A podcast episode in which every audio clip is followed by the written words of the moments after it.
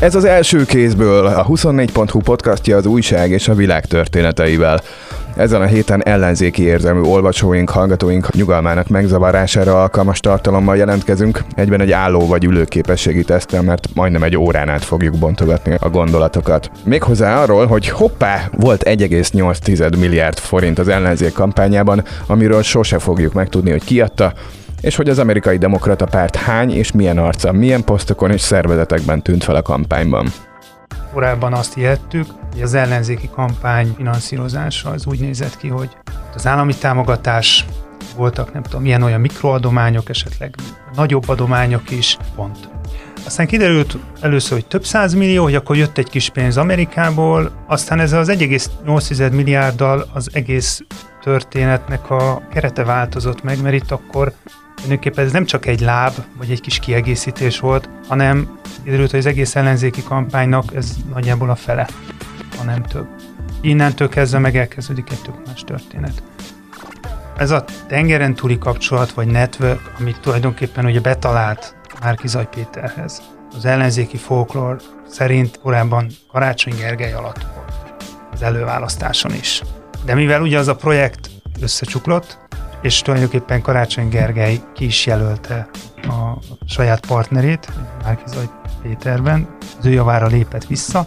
Ez egy tulajdonképpen magától értetődő dolog lett, hogy ez a háttér megtalálta az útját Márkizaj Péterhez azt, hogy a 2021-es ellenzéki előválasztáson kikkel dolgoztak, ők nem akarták nekünk fölfedni, de mondjuk nem is tiltakoztak az ellen a felvetés ellen, hogy lehet, hogy nem csak egy szereplőnek. Azt én már mondtam, hogy benne voltak a 19-es önkormányzati sikerekben is, ők a töredezett ellenzéki térképen akkor egy ilyen megkerülhetetlen háttérinfrastruktúra szereplő volnának? Ez egy álkérdés, mert hogy nekem annak tűnnek. De... A, azok, és ez egyébként ebben nincs semmi rossz. Én Pázsombor vagyok, ezúttal is én kérdezek, ma ráadásul még magyarázok is egy kicsit.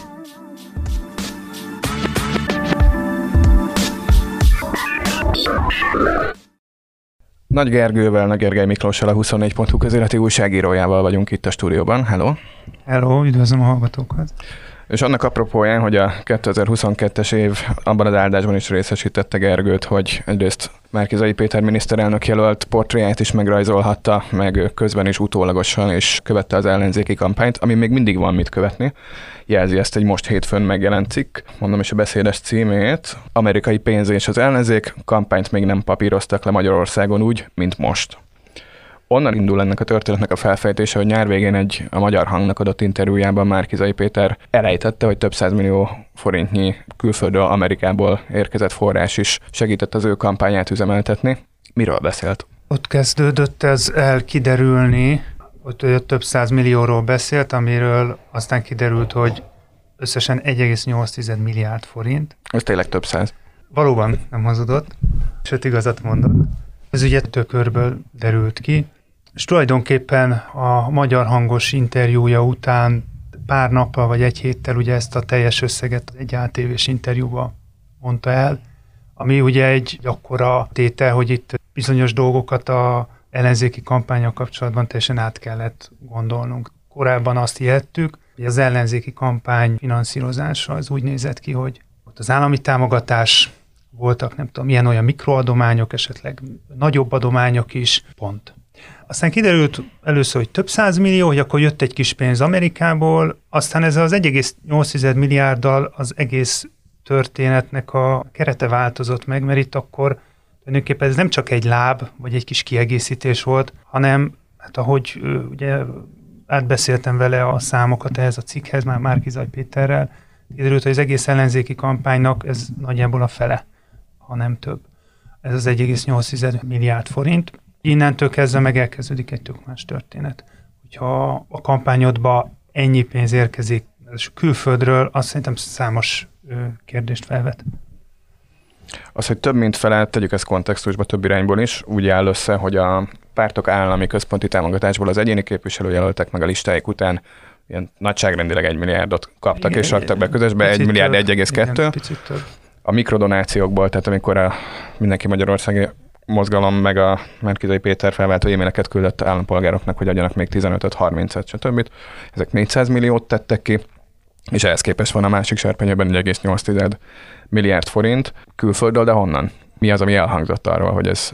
Itt jön képbe ez a Action for Democracy nevű szervezet, ami február végén, március elején tűnt fel a magyar nyilvánosságban, hogy egyáltalán megalakultak, és ennek ugye olyan magyar vonatkozása volt, hogy ezt a Korányi Dávid nevű Karácsony Gergelyhez köthető városházi tanácsadó vezette. Ő volt ott a ügyvezető. Ez a szervezet utalta ezt a pénzt. Az ő elmondásuk szerint a külföldön élő magyar diaszpórából származó adományokból jött ez össze.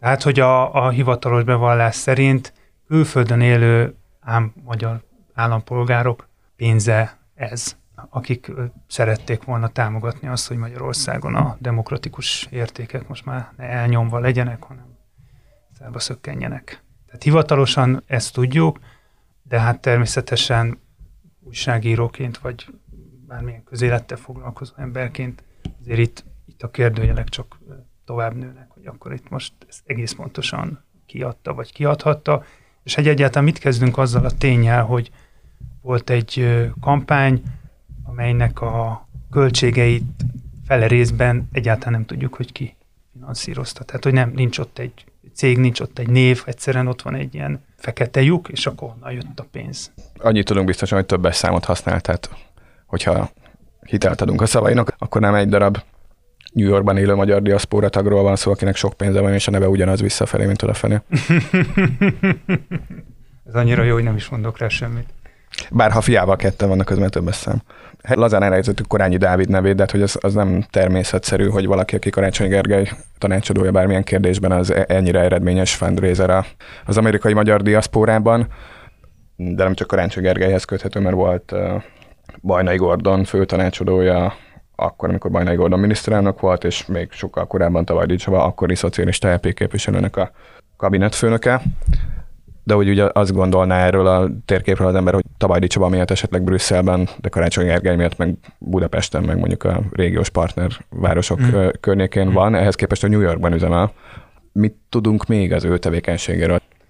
Ugye benne van cikkben, hogy kerestem, szerettem volna jobban megérteni, hogy egész pontosan mik voltak az ő motivációik, meg hogy, hogy ezek a pénzek miért úgy érkeztek, ahogy hogy több részletben, nyáron, több százmillió, szóval ez is ilyen nagyon furcsa, de hogy ő, az ő pályátásával kapcsolatban érdemes azt megjegyezni, hogy ő 2010 után elkezdett Amerikába egyetemre járni, és ő elkezdett építeni Amerikába magának egy ma már nagyon jónak tűnő karriert, mindenféle ilyen tanácsadóknak, think tanknek, counciloknak a tagja, és ezek nagyon jól nevű intézmények. Nagyon szépen felépítette ott magát ebbe a demokratikus értékek iránt elkötelezett szférába, ami nyilván a, a demokrata párthoz is olykor van köze, vagy demokrata, vagy volt demokrata politikusokhoz. Tehát neki ott van egy networkje, van egy karrierje, és én azt gondolom, hogy ő valamiért 2019-ben látott abba potenciát, hogy Karácsony Gergelynek a nemzetközi ügyekért felelős tanácsadója lesz. Ugye akkor nem lehetett 2019-ben vagy 2020-ban, hogy Karácsony Gergely, meg tulajdonképpen ez a budapesti főpolgármesterség egy, egy hosszú távú projekt, vagy egy ugródeszka valamihez, ezt ugye még egy évvel ezelőtt sem lehetett tudni. Lehet, hogy ma akkor is úgy a háttérben alakult, hogy ez lehet, hogy csak egy első állomás lesz valaminek, és akkor lehet, hogy a korányi is emiatt csatlakozott be. Nem tudom, szóval nem lehet szerintem róla túl sokat tudni itt a magyarországi tevékenysége. Lehet, hogy egyébként nincs is nagyon sok, és amit az ő lényegi tevékenysége az inkább Amerikához kötődik de ő biztos egy nagyon meghatározó szereplője ennek, azzal együtt, hogy továbbra se tudom, hogy ő tulajdonképpen frontól valakinek eljátszik egy szerepet, vagy itt, itt, itt neki ebben a összegben, hogy ez pontosan ekkora lett, ennek az előteremtésébe érdemi szerepe volt-e, vagy sem. hogy a 2010-es évek eleje óta milyen networköt épített Amerikában, hanem is a diaszporában, azt azért illusztrálja azt, hogy az Action for Democracy, mint a cikk is elbeszéli, tanácsadó testületében olyanok találhatók, mint mondjuk Francis Fukuyama, Anne Applebaum vagy Kati Martin.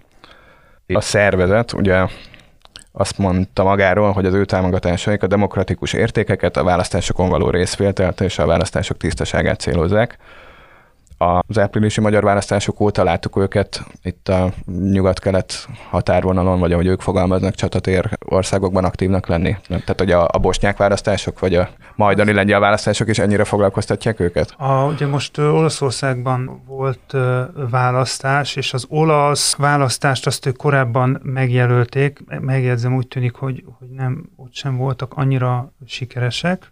A honlapjukon találtam olyan olasz szervezeteket, amelyeket amúgy támogattak, de azért nekem van egy ilyen szkepszisem, hogy azok mondjuk egészen konkrétan az ellenzékhez, az ellenzék első vonalához köthető szervezet vagy mozgalom lett volna, mint ami ugye volt a, Mindenki Magyarországért mozgalom, mely ugye tulajdonképpen egy ilyen nagyon furcsa képződménye lett itt a 2000 22-nek, hogy egyszerre pártnak tűnik, de közben meg mégis civilként létezik.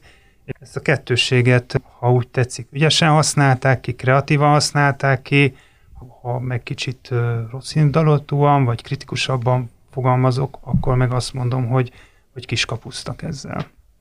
Még egy pillanatra Olaszországnál maradva, ők ugye most idéztem, hogy azt mondják, hogy nekik a választásokon való részvétel meg a tisztasága a céljuk. Ebben a tekintetben sem érték a céljukat egyébként, mert az olasz választásokon alacsony volt a részvétel magukhoz mérten.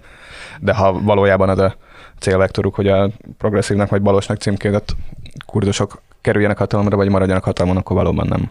Hát ennek a történetnek van a magyar közbeszédben egy ilyen kifejezés, hogy demokrácia export, és ezzel kapcsolatban elég kritikus hangok szoktak megjelenni, hogy jön, jönnek, nem tudom, nyilván a tengeren túlról valamilyen szervezetek, azok elkezdenek valakit nagyon pusolni, adnak neki pénzt azért, hogy az ő, nem tudom, értékrendjüket, világnézetüket, meg esetleg a tőkéjüket is ezzel jobb helyzetbe hozzák. Szerintem nem menjünk bele, hogy ez most mennyire valid megközelítés, de hogy azért az egy kérdés, és érdekes is, ugye, hogy Orbán Viktor még sose nyerte ekkorát, mint most. És ugyanakkor a, az ellenzéknek sose volt, már az ellene induló ellenzéknek, vagy mondjuk az, hogy 2010 után sose voltak ennyire jó anyagi lehetőségei.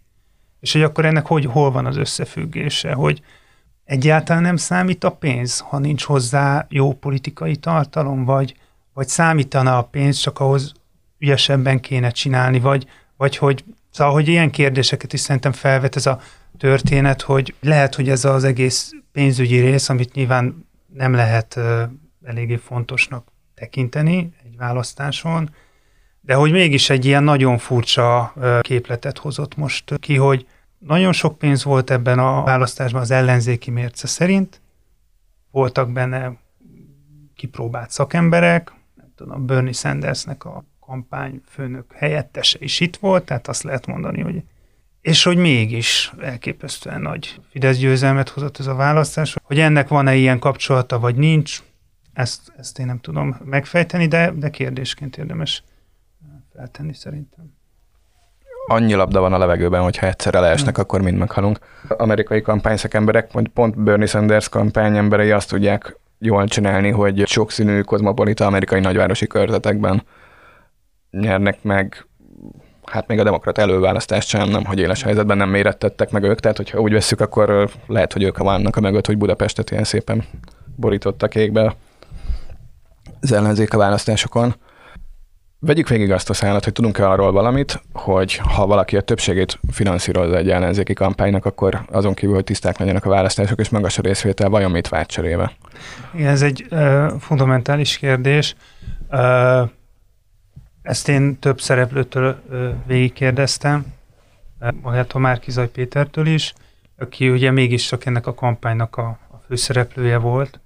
Mindenki azt mondja, hogy nem kértek semmit serébe. Tehát nem az volt, hogy ide küldtek egy hatalmas bőrönnyi pénzt, és ezért azt mondták, hogy oké, okay, srácok, de ha nyertek, akkor mi, mi azt szeretnénk, hogy ez mondjuk ez a palagáz dologhoz egy kicsit olyan nyitottabban álljatok, mint az Orbánék, ugye, akik hát nem nyitottak, ők inkább kelet felé, meg Oroszország felé nyitottak. Ugye ez mondjuk, hogyha ilyen, ilyen szoftos összeesküvés elméletek felé megyünk, ez egy szerintem egy teljesen reális felvetés lehetne, de minden szereplő, olyanok is, akik egyébként nem, nem szeretik már egymást ilyen-olyan okok miatt, azt mondták, hogy ez nem, nincs ilyen konkrét kérdés.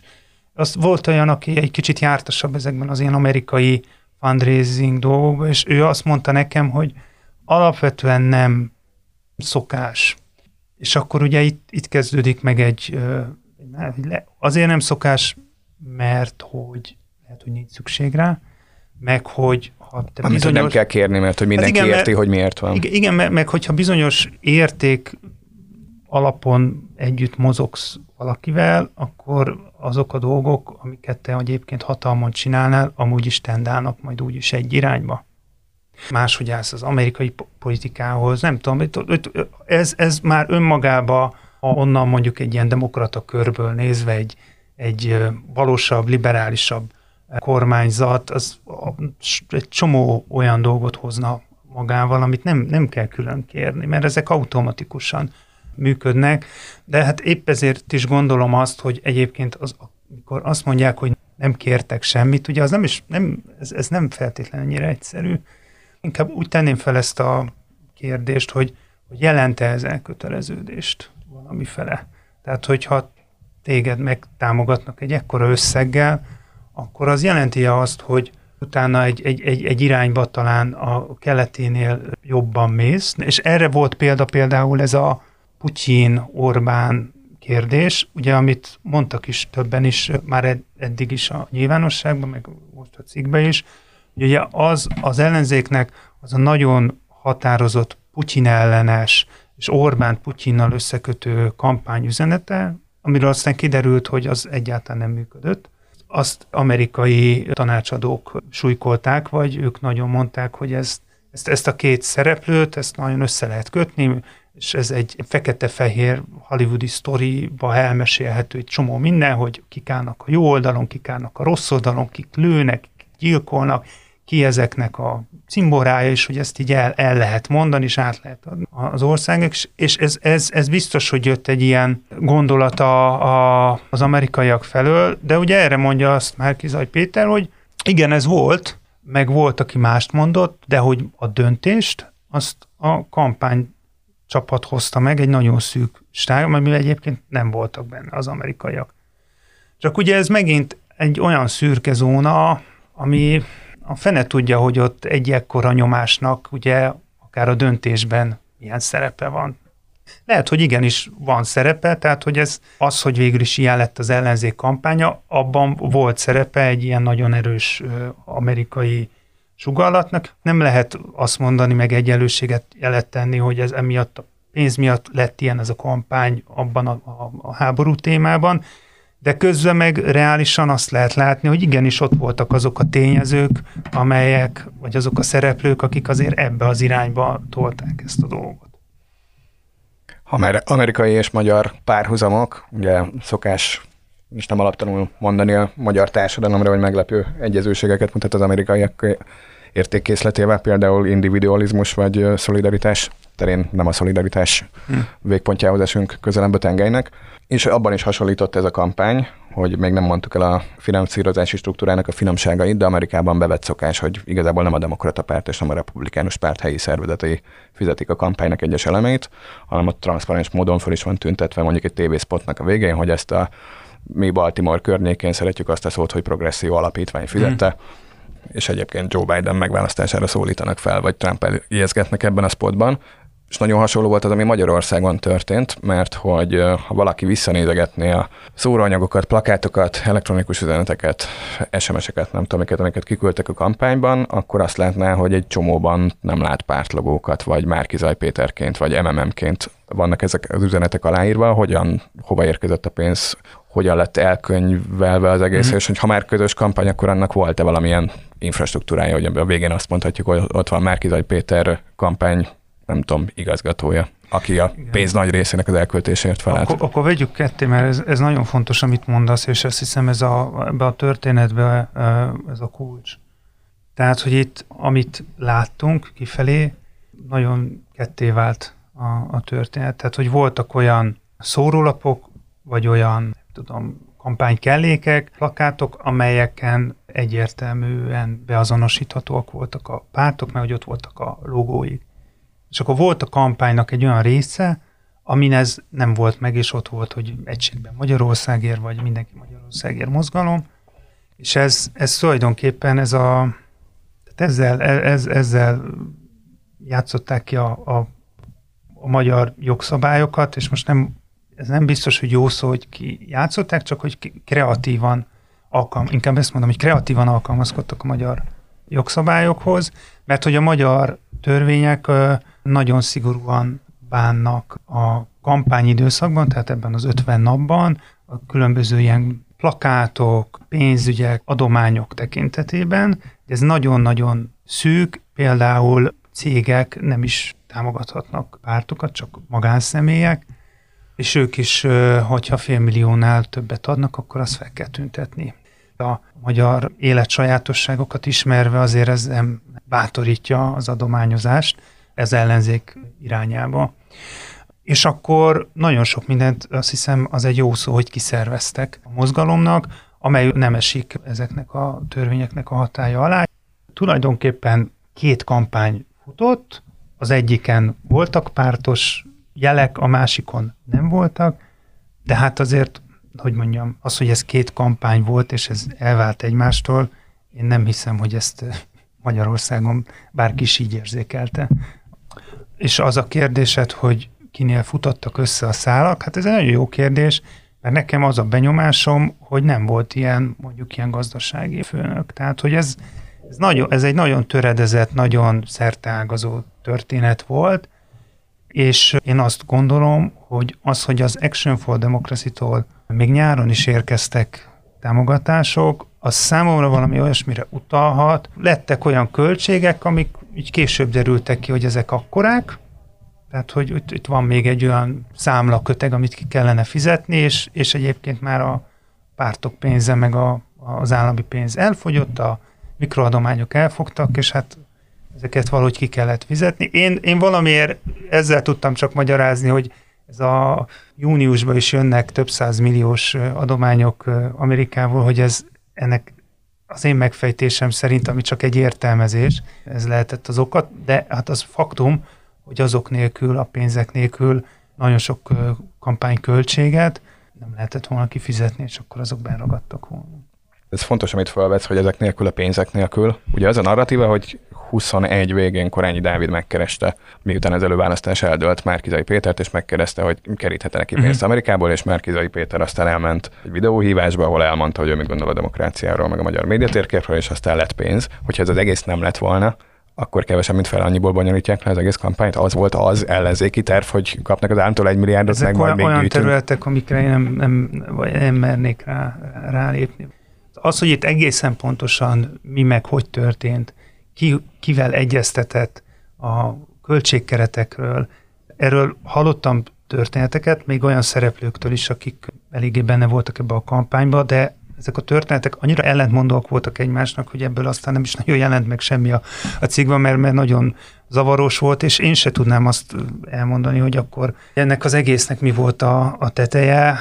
Elküldtek egy, mondjuk egy A4-es papíron egy, nagyon egyszerű vázlatos költségkeretet, mondjuk február végén New Yorkba aminek a végén az volt a különböző tételeket összead, hogy 1,8 milliárd forint vagy sem. Inkább egyébként azt gondolom, hogy valószínűleg ez nem ilyen egyszerűen működik, de hogy itt volt valami olyan visszacsatolás, vagy én azt gondolom, hogy lehetett, amire a ellenzéki kampány szereplői támaszkodhattak, hogyha nem tudom, kicsit túlfutnak az összegek, és a kicsit most idézőjelbe teszem, akkor azért nem lesz olyan nagy baj, mert meg lesz valahogy oldva.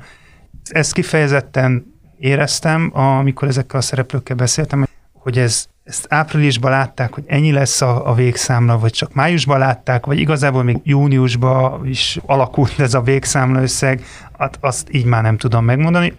Téged az idei nyár nyugtalanít látom, de engem tényleg a tavaly ősz nyugtalanít, hogyha egyébként az A vagy B forgatókönyvek vannak, és Karácsony Gergely van, vagy Dobrev Klár, akkor egy milliárdból neki mentek volna, vagy akkor mondjuk a Dobrev Klára szenárióban kiemnyitja a pénztárcáját a DK? Ez a tengeren túli kör, és akkor most helyezzük ezt, vagy próbáljuk meg egy kicsit konkretizálni. Ugye itt az a ellenzéki folklórban az van benne, hogy ez a részint Bajnai Gordonhoz köthető cégcsoport, ugye ez a Datadat csoport. Ez, ez a podcastunk második fele lesz. Mindenki, okay. aki a Margit Sziget kör végére ért, készítse magát lélekben arra, hogy ma két kört megyünk. Hogy ez a, ez a tengeren túli kapcsolat, vagy network, amit tulajdonképpen ugye betalált Márkizaj Péterhez, az ellenzéki folklór szerint ez korábban Karácsony Gergely alatt volt az előválasztáson is. De mivel ugye az a projekt hát különböző okok miatt összecsuklott, és tulajdonképpen Karácsony Gergely ki is jelölte a saját partnerét, ugye Márkizaj Péterben, az ő javára lépett vissza. Ez egy ö, tulajdonképpen magától értetődő dolog lett, hogy ez a háttér megtalálta az útját Márkizaj Péterhez. És most is tudom, hogy nagyon rébuszokba fogalmazok, és nem azért, mert tejekbe szeretném hagyni a hallgatókat, csak egyszerűen az van, hogy ezekről a dolgokról, ezek ugye a politikának annyira a szürke zónájába, meg a háttér világába játszódó dolgok, amik egyébként zárójel engem újságírók a legjobban érdekelnek, és ezért is ültem ennek a témának, mert így egy picit be lehet menni a színfalak mögé, de ugye az ilyen témánál nagyon-nagyon nehéz, főleg miután a, a konkrét szereplők rettenetesen elutasítóak a nyilatkozattal, vagy akár a, a dolgok elismerésével kapcsolatban. Nagyon nehéz ennél a módnál egyértelműebben fogalmaznom, de azt tudom mondani, hogy itt nagyon sok olyan ellenzéki, akár háttérember, akár politikussal beszéltem, akik közel vannak ez a ez a körhöz, és e, elég egybehangzó ez a narratíva. Meg hát ennek azért vannak, hogy is mondjam, cégszerű lenyomatai, tehát ez nem csak egy kitaláció, meg ez azért nem is volt sose száfolva, meg akár a Korányi Dávidnak a, a személye azért ezt a narratívát erősíti, mi szerint ugye ő egyszerre karácsony, most jelen pillanatban Karácsony Gergely tanácsadója, de hát korábban Bajnai Gordon tanácsadója volt, tehát hogy azért ez a kör, vagy ez a fajta a politikai hátország azért létezik. Szóval ezt, ezt letagadni, ezt szerintem pont egy ilyen cikkben nem is érdemes.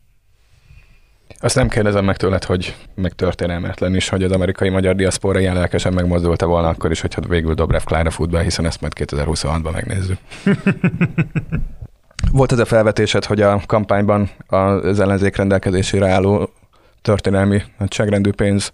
Dacára ugye az lett az eredmény, ami lett az eredmény, és hogy az üzenet világhibázott, vagy maga a termék, a jelölt, stb. Ugye ennek a másik oldala az, és itt még ugye a kampányfinanszírozási struktúrának, meg a szabályokhoz való kreatív alkalmazkodásnak a, arra a részére megyünk vissza, hogy ugye hát végig lehetne számolni papíron és becsülni, hogy a, a Fidesz kampányának nem voltak-e történelmi léptékű erőforrásai, de hát hogy hol van a Fidesz kampányának a vége, ugye a kormány kommunikáció meg a Fidesz kommunikáció az tökéletesen összeér, olyan dolgok, mint mondjuk a Megafon központ, azok papíron Igen. nem a Fidesz számláiról mennek, de ugyanígy vannak alapjogokért központok, és vannak századvégek, és vannak civil összefogásfórumok, akik békemeneteket szerveznek, és arra véletlenül mozgósítják a Fidesz táborának az egyharmadát buszokkal. És a cikkedben is elhangzik, ha nem is mi fogunk moralizálni, de azért felvethetőek morális oldala is ez ügynek. Cikkedben is elhangzik, hogy mondják azt a kampány egyes csavarai, hogyha a Fidesznek lehet szöfje, mm. akkor nekik is, az ellenzéki oldalnak is lehetnek mindenki Magyarországa mozgalmai, amik finanszírozhatnak dolgokat. Mennyire van az a benyomásod, hogy ez egy felvállalt határátlépés, mennyire van az, hogy a háttérben ezt így kontextualizálják, mm. és mennyire kapsz piszegő SMS-eket, hogy Gergő, Gergő szabotálod a küzdelmet? Igen, a határátlépés az egy nagyon jó kifejezés. Ennek a történetnek szerintem az egy érdekes hozadéka, hogy amíg korábban a CÖF az, az egy szitokszó volt az ellenzék nyilvánosságban, nyilván a, a pártoknál, de az, az mára tulajdonképpen egy ilyen legitimációs eszköz lett. Én legalábbis ezt így látom. Márki Zaj Péter a, a nyilvánosság előtt említi sokszor ezt a CÖF párhuzamot, de egyébként háttérbeszélgetéseken is mondják ezt. Hát, hogy igen, úgy voltunk vele, hogy ha CÖF-nek lehet, akkor azért minket se fognak megütni. Nyilván ez a, ez a háttérvilág logika, meg a, a felvállalt értékek, azok a politikában nem feltétlenül találkoznak, de itt azért én azt gondolom, hogy itt volt most egy ilyen felvállalása ennek a kreatív elszámolásnak. A CÖF ugye az a szervezet, amely rengeteg alkalom, vagy nem, nem rengeteg alkalom, de több alkalommal is óriás plakát kampányokat folytatott olyan forrásból, ami közpénzből érkezett, és ugye ez nagyon sokáig vörös posztó volt. A, az ellenzéki médiában, vagy a kormánykritikus médiában, és a, az ellenzéki pártok szemében. Most arra eljutottunk oda, hogy hát, hogyha nekik lehet, akkor nekünk is. Amit én nem akarok elköltség, vagy nem akarok itt most pálcát törni el felett, csak szerintem fontos azt leszögezni, hogy itt van egy ilyen elmozdulás, és ebből szerintem azt a kérdést érdemes feltenni, hogy akkor ebből mi következik. Az ellenzékben legitimek lesznek azok az eszközök, amelyekre évekig azt mondta, hogy ezek piszkos eszközök.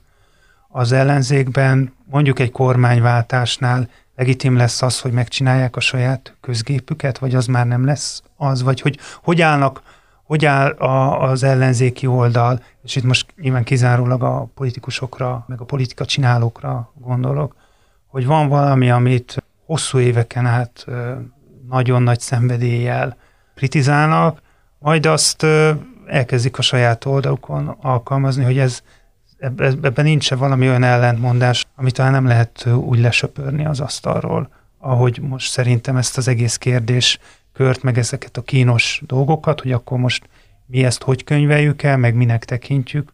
Ezeket nem lehet ilyen egyszerűen lesöpörni, és ilyen egyszerűen zsebre vágni, hogy hát ha a cöfnek lehet, akkor nekünk miért nem? Szerintem ezek a kérdések messzibbre mutatnak ennél.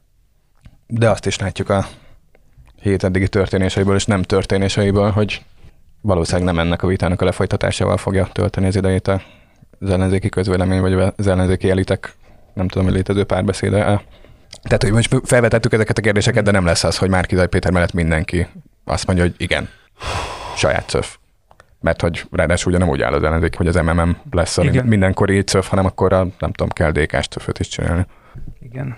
Ez egy sajátossága ennek az elmúlt 12 évnek, hogy nagyon, én azt gondolom, hogy Egyrészt most az ellenzékből nagyon-nagyon sokan ki vannak ábrándulva, és az, teljesen az átlag emberek, vagy azonnal származó benyomásokat mondom, meg hát lehet látni az időközi választásokon is, hát hogy a, ezt a társaságot nagyon-nagyon sokan elkívánnak a, a fennébe, és csalódtak bennük.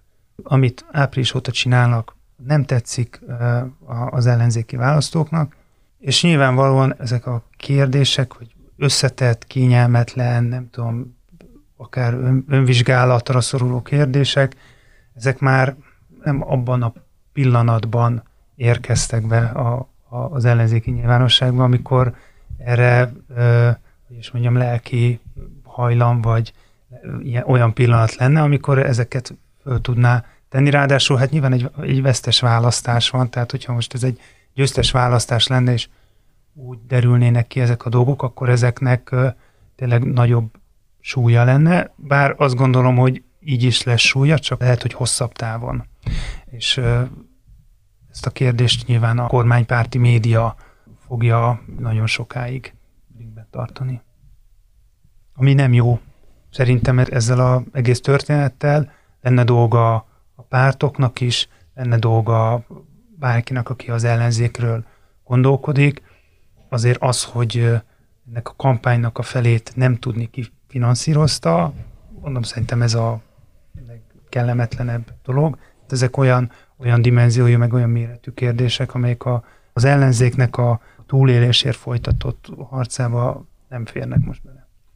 Pedig az érdekes lesz látni, vagy nem látni, hogy a, ezen kampánypénzek kapcsán a Fidesz ugye odáig ment eddig, hogy Nemzetbiztonsági Bizottság ülést hivat össze, de olyan rettenet erősen, mintha nem vernék a tamtamot, tehát hogy az nem egyértelmű még, hogy melyik társadalmi szegmensben, meg melyik táborban milyen konnotációkat vált ki, hogy rengeteg amerikai pénz volt az ellenzék kampányában. Tehát lehet, hogy a, lehet, hogy ez egy megbeszélhető dolog egyébként az ellenzéki átlag mm. szavazó fejével, mert hogy egy értékválasztás tükröt ugyanúgy, ahogy mondtad, nem az lesz a vége, hogy nem tudom, fölvonulnak az anyahajók a Dunán, csak az, hogy kevesebbet csesztetjük a civileket, és ez nem baj.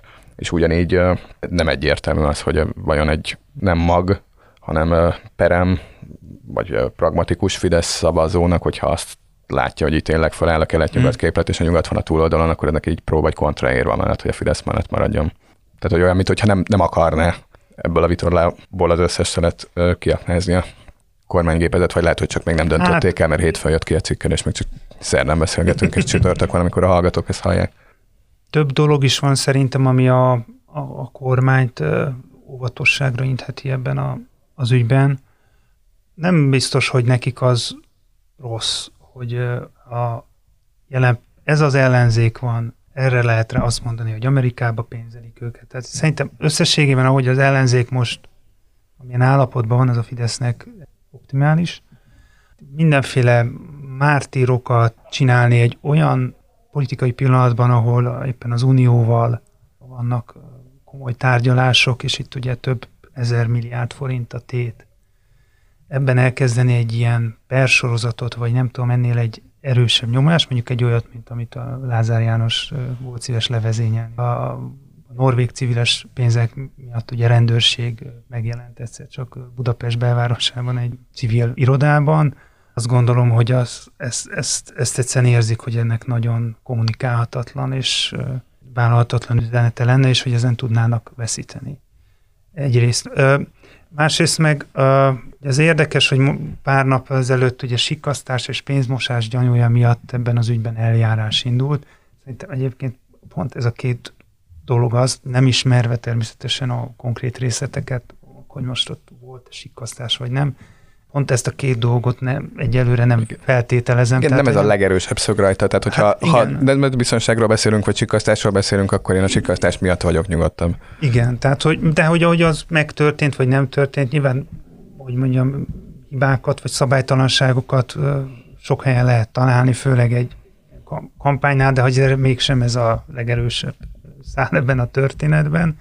Én azt gondolom, hogy hogy itt több olyan tényező is van, ami a Fideszet óvatosságra inti, és azért az is, hogy, hogy az is elképzelhető, hogy arra jutottak, hogy megnézték a magyar törvényeket, és azt mondják, hogy hát most igen, ebből most, hogy mondjam, ilyen bíróság, én nem tudom mi ügyet csinálni, de lehet, hogy nem olyan ítélet születik, ami nekik kedvező lesz, mert hogy, hogy ezek a törvények, ugye mondják az ellenzéki háttéremberek, ezek a törvények belettek tartva, csak úgy, ahogy, ahogy nagyon sok törvény van Magyarországon betartva, hogy ilyen kreatívan, az viszont nem, egyáltalán nem biztos, hogy a bíróság úgy fogja megítélni. Hát, hogyha itt tényleg a, a, a, a, lemegyünk a nagyon konkrét szintre, ott, ott lehet, hogy ez a történet tényleg nem fogható, és lehet, hogy ezt sem akarják felvállalni, hogy egy ennyire 50-50 megítélésű dologba kockázatot vállaljanak. Lehet, hogy most nekik egy kis nemzetbiztonsági bizottsági ülés, a, a témának a kormány sajtóban tartása, az, az jelenlegi politika szempontjából előnyös, mert most ugye per pillanat az ellenzék egyáltalán nem veszélyes a Fideszre, tehát hogy minek, minek őket, nem tudom, rájuk fogni a puskát nem csak Bernie Sanders tanácsadók, de maga a demokrata párt, az amerikai demokrata párt is felsejlik, nem olyan sok áttéten keresztül ebben a kampányban. Onnan tudhatjuk megragadni, hogy vagy hát legalábbis a cikkel innen ragadja meg, úgyhogy ragadjuk meg mi is onnan, hogy március van akkor, amikor a Datadat nevű cég alatt több céget is értetünk, vannak Magyarországon és Bécsben is bejegyezve ilyen cégek. A Bécsiben bejegyzett datadat kapott megbízást arra, hogy egyrészt az ellenzéki adatbázist elkezdje kezelni, másrészt, hogy leginkább online kampányelemeket valósítson meg. Kik vannak a Bécsi datadat mögött, és hogy a pékbe kapnak márciusban megbízást egy kampányra, ami két héttel később véget ér. Könnyű Akkor kérdés. Igen, válaszolok arra, amit ö, tudok, az, hogy kiké ez a Bécsi datadat, Ugye ez egyrészt kisebbségi tulajdonosként az itthon jól ismert páros Ficsor Ádám és Szigetvári Viktoré. Ugye ők a 2010 előtti politikában, de Szigetvári Viktor utána is az együtt elnökeként is azért nevet szerzett magának, mondjuk így. De hogy az érdekesebb az, hogy ennek a Bécsi cégnek a másik lába, az viszont egészen Amerikáig nyúl egy Higher Grant Lab szervezet, ez kötődik, amelyet Amerikában a Trump győzelem után ilyen sokkolt demokraták alapítottak, amelynek kifejezetten az lett a célja, hogy ezeket a big data tudásokat online kampány, online adománygyűjtés, online mobilizáció, a demokrata párt felé, hogy is mondjam, mobilizálják, de ez, ez, ez így nem jó? Nem ők a progresszív címke mögé bújnak, ez egy tök publikus dolog egyébként, tehát ők úgy, úgy hangzik nagyjából a misszió, hogy azt gondolják, valószínűleg helyesen, hogy a Trump győzelemben a digitális mozgósításnak is Igen. nagyon fontos szerepe lehetett, és hogy ebbe belealhatott a demokrata párt, és hogy ezt Igen. saját szándéknyilatkozatuk szerint is azért hozták létre, hogy a ez még ők úgy, úgy fogalmaznak, hogy a völgyben felhalmozódó tudást azt a progresszív erők szolgálatába is állítsák.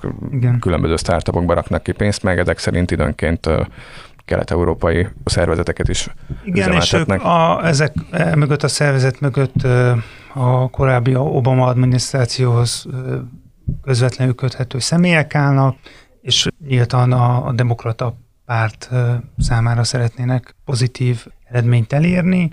Bocsánat, és... a neveket ugye látjuk, akik az Obama adminisztrációhoz kötődnek, a pénzek a forrását azt itt sem. Igen, mert, mert hogy... Hogy, hogy az van, hogy ez a vállalkozás úgy van beegyezve, hogy ott a, ennek a vállalkozásnak a tulajdonosai több átéten keresztül egy Delaware államba bejegyzett alap, aminek ugye a részvényeseit vagy a tulajdonosait a ottani szabályozás értelmében már nem lehet látni.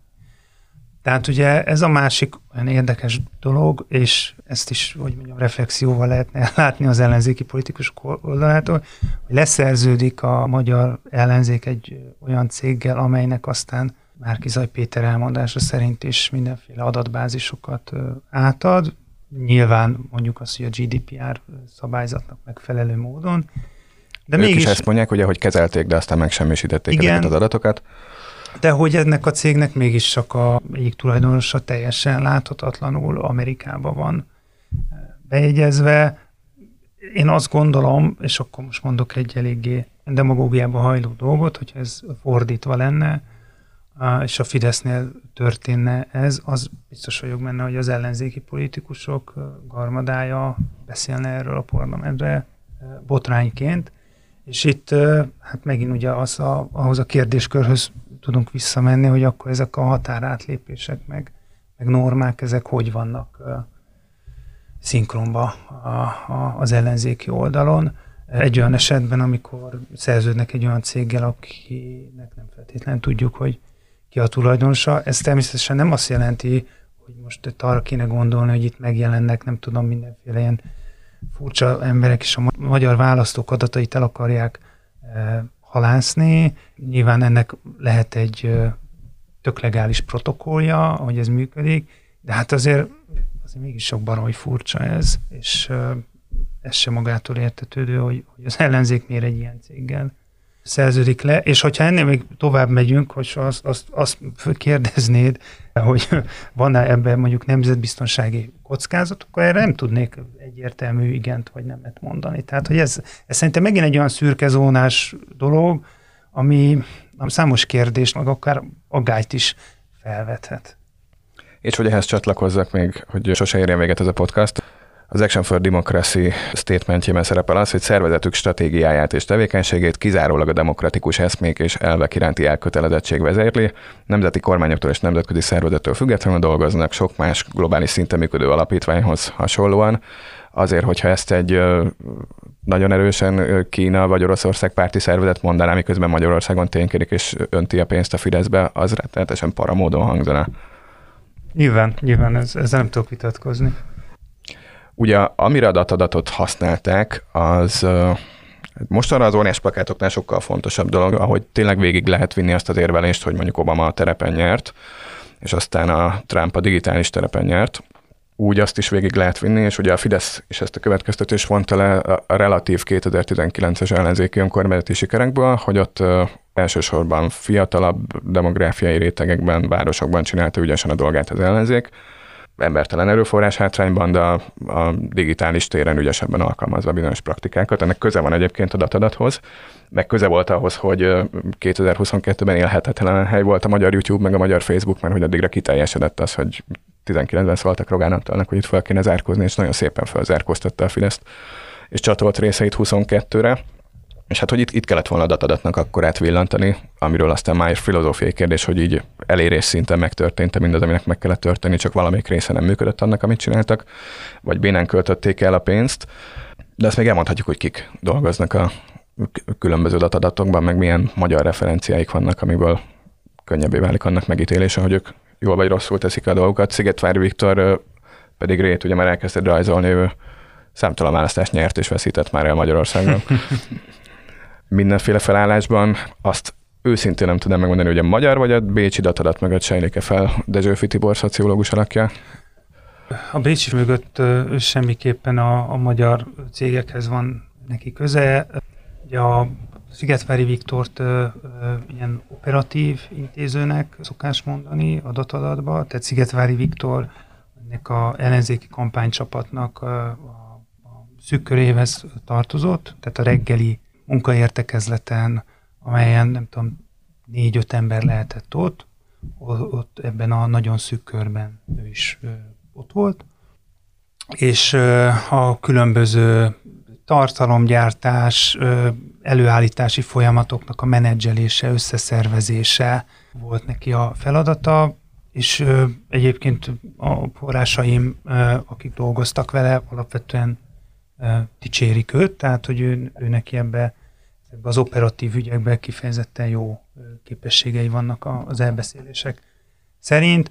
Annak az egész datadatkör pénzügyi felelőse a Ficsor Ádám, volt titokminiszter, és akkor Dezsőfi Tibor szerepét nekem ő nem tűnt egy a, a, a, a, ilyen napi szervezési dolgokban nagyon mélyen benne lévő szereplőnek. Dezsőfi Tiborral idősebb hallgatóink úgy emlékezhetnek, mint az akkor létező Demos nevű think tanknek a, a feje, ami a, hát szerintem nem fogunk perekerébe nézni, ha azt mondjuk, hogy Gyurcsányista think tank volt. Nem, biztosan nem, és ugye a 2006-os győztes kampánynak ő meghatározó szereplője volt, tehát hogy ő, ő lehet, hogy ennek a, az egész datadat történetnek a, hogy is mondjam, a szellemi megalapozója lehet. És akkor ugye van még egy olyan szál, a, hogy ebben a magyar datadatos cégekben a Bajnai Gordonnak a cége is benne van, tehát hogy ott kisebbségi tulajdonos, de mégis benne van. Ez, ezen is azért van, van fogás, még azt hiszem Bajnai Gordonnak nincsen más érdekeltsége per pillanat Magyarországon, de ami van az a választásról, hogy az ellenzéken elköltött pénzekből amúgy kiszedi a részét, lehet így fogalmazni. Azért is fontos a datadat, ritkán kerülnek ők nyilvánosságra, de a felsorolt szereplőkön keresztül, meg a tapasztalatból is azt látjuk, hogy minden jelentős ellenzéki kampány megmozdulásban előbb-utóbb megtaláljuk őket. Azt, hogy a 2021-es ellenzéki előválasztáson kikkel dolgoztak, ők nem akarták nekünk fölfedni, de mondjuk nem is tiltakoztak az ellen a felvetés ellen, hogy lehet, hogy nem csak egy szereplőnek. Mm, azt én már mondtam, hogy hogy benne voltak a 19-es önkormányzati sikerekben is, ők a töredezett ellenzéki térképen akkor egy ilyen megkerülhetetlen háttérinfrastruktúra szereplő volnának? Ez egy álkérdés, mert hogy nekem annak tűnnek. De... A, azok, és ez egyébként ebben nincs semmi rossz, tehát hogy, hogy én azt gondolom, hogy ez a cég tudással, kompetenciával, infrastruktúrával, nem tudom, hálózatokkal rendelkezik ahhoz, hogy egy ekkora kampányba őt be lehessen vonni, és egy sokrétű feladatokat rájuk lehessen bízni. Szerintem nyilván a, a, datadatnak itt a, a, az elmúlt években a kormány sajtóban elsősorban ott megrajzolt történetei miatt van egy ilyen rossz, rossz mellékíze, ami ugyanakkor szerintem nem valid, mert hogy tényleg az van, hogy, és ők nem csak Magyarországon dolgoznak, tehát hogy egy teljesen legitim tudással, képességgel kereskednek, végeznek szolgáltatásokat, és ez, ez is fontos, hogy beszéljünk róluk, hogy, hogy ez, ebben nincs semmi szégyelni való, abban sincs, hogy valaki az online adatbázisokon végez mondjuk kampányokat, nyilván ennek megvannak a maga törvényi feltétele, és egyébként azt betartja, nyilván azt lehet jól, meg rosszul csinálni, és egy optimális helyzetben az a cég mondjuk, aki ezt nem csinálja jól, az legközelebb nem kap megbízást. És ha meg jól csinálja, az meg akkor kap. Ugye az látszott, hogy 2019-ben eh, ez a csoport azért valamit nagyon eltalált. Az más kérdés, hogy valószínűleg ott meg az történt, hogy a Fidesz aludt bele a, az online dolgokba, és csak em, szeretnék emlékeztetni arra, hogy Tarlós István úgy ment neki a 19-es főpolgármester választásnak, hogy nem volt Facebook oldala. Pedig ez mennyire már... szeretném látni Tarlós István. Igen, ez na- nagyon Fiktív jó 19-es Facebook oldalán. Ma, ma már valószínűleg ezt, ezt nem, nem tehetné meg Tarlós István, bár csak még aktív lenne. De hogy, hogy visszatérve a kérdésedre, hogy igen, a datadat egy, egy meglehetősen, nem tudom, sok lábon álló, elég kiterjedt tudással és eszközparkra rendelkező szereplő az elbeszélések szerint, akik nagyjából, itt a források mindig azt mondják, hogy a jobbikkal nekik nincs közvetlen kapcsolatuk, nem tudom milyen okok miatt. Hát most Lehet, már amiatt, mert nincs kivel kapcsolatuknak lennie. Lehetséges, de hogy, hogy korábban, amikor még lehetett volna, de hogy minden ellenzéki szereplőnek dolgoztak, akár egyéni, akár párt szinten, tehát hogy a, a, a pártoknál is egy, egy bejáratott partner. Még annyi hátteret adnék ehhez hozzá, Megint csak az a helyzet, hogy ez, a Gergő is mondja, nem ördögtől valahogy létezik egy ilyen szereplő, már csak azért sem, mert az Hát legkésőbb a 2000-es években, inkább a 90-es években volt a világban, amikor ilyen klasszikus rekláminökségek, tévékampányokkal tudtak még választásokat nyerni egy-egy szépen ábrázolható jelöltnek bármelyik országban. És hogy ez itt tök erősen specializált műfajá vált, tehát ugye az, hogy nem tudom, van egy reklámügynökség, ami a DM hűségkártya programot ügyesen kezeli, ez nem jelenti azt, hogy oda mennek hozzájuk az úristen és az ameri- névtelen amerikai donorok pénzével 2022. januárjában, hogy itt mozgósítani kéne szavazókat, akkor ők azt meg tudják csinálni, mert hogy egy tök specializált és máshogyan üzemeltethető tudás, amit az is illusztrál egyébként, hogy a, hát a Fidesz kampány esetében a, nem tudom, a teljes miniszterelnökség és a magyar állam van a kampány mögött, de hogy a Márkizai kampánycsapatba mentek bele a piacon dolgozó reklámszakemberek az óriás plakátos részt csinálni, meg mondjuk üzeneteket ö, fabrikálni, de ezt a részt, amit, amiben a datadat ügyes, azt nem tudták volna megcsinálni, vagy akkor nem tudom, egy évvel korábban el kellett volna kezdeni ezeket az embereket összeültetni. Tehát, hogy ez nem az van, hogyha a datadat nem csinálja meg, akkor majd a, az a hang felszívja magát, és ők fogják lebonyolítani a kampánynak ezt a részét, mert hogy nagyon-nagyon-nagyon sok spenótot kell lenni hozzá. És körülbelül 50 perccel ezelőtt volt az, ahol még fogodzókat ígértem a hallgatóknak ahhoz, hogy 1,8 milliárd forintot vagy 3 és felett kontextusba tudjanak helyezni.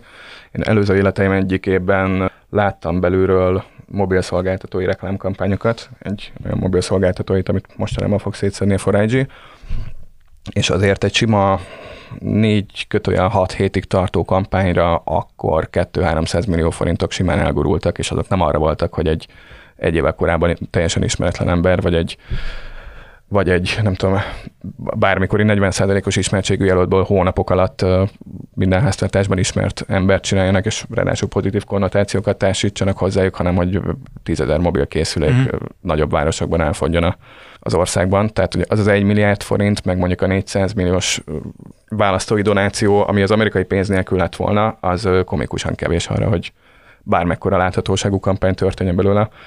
Gergő cikkének szereplője azt mondják, hogy nagyon fapados lett volna, de hát hogy a, a fapados szó az azt jelenti, hogy kényelmetlenül eljutunk a célunkhoz, ez inkább azt jelenti, hogy bizonyos megyékben nem lett volna, vagy bizonyos településméretek alatt nem lett volna, mint ahogy így sem nagyon volt. Egyébként számos faluban, és ezzel most sem azt akartam mondani, hogy nagyon jó dolog 1,8 milliárd forintnyi bizonytalan forrású pénzt elfogadni, vagy hogy rossz volna, mert azt majd a hallgatók eldöntik.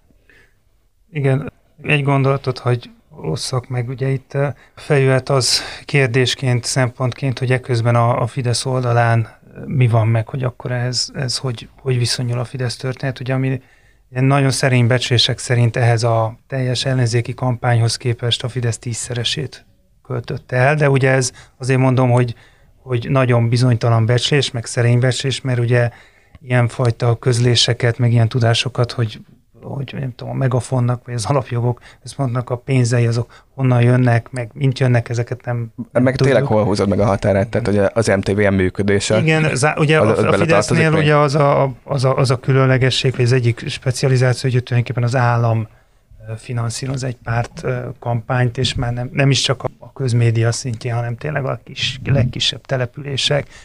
Tulajdonképpen már van, aki azt mondja, hogy tulajdonképpen a közmunka program is az is egy ilyen kampány terep, ami... Ebben ja, a stúdióban is van olyan, aki ezt mondja. Ha te nem, akkor én. Igen. Tehát, hogy, hogy hol húzzuk meg a határt, igen, csak én továbbra is azt gondolom, hogy, hogy, hogy lehet különbséget tenni a, a dolgok között, és hogyha azt mondjuk, hogy a, hát a, a, a Fidesz kampány módszere az tulajdonképpen borzalmas, hogy nagyon igazolhatatlan, tisztességtelen, és a többi ilyenkor előszedett jelzővel illetjük, azt mondom, hogy oké, okay, e, mellé nyilván nagyon sok érvet lehet tenni, de ez nem jelenti azt szerintem, hogy akár a, a másik oldalon egy ilyen kampánynak a költéseit, vagy az ebből, ezekből a költésekből és forrásokból következő kérdéseket ne tegyük föl, miközben erről az oldalról mondjuk a Fidesz részéről is kell tudással rendelkeznünk, mondjuk újságíróként vagy véleményformálóként szerintem érdemes ezeket a, másik oldalon is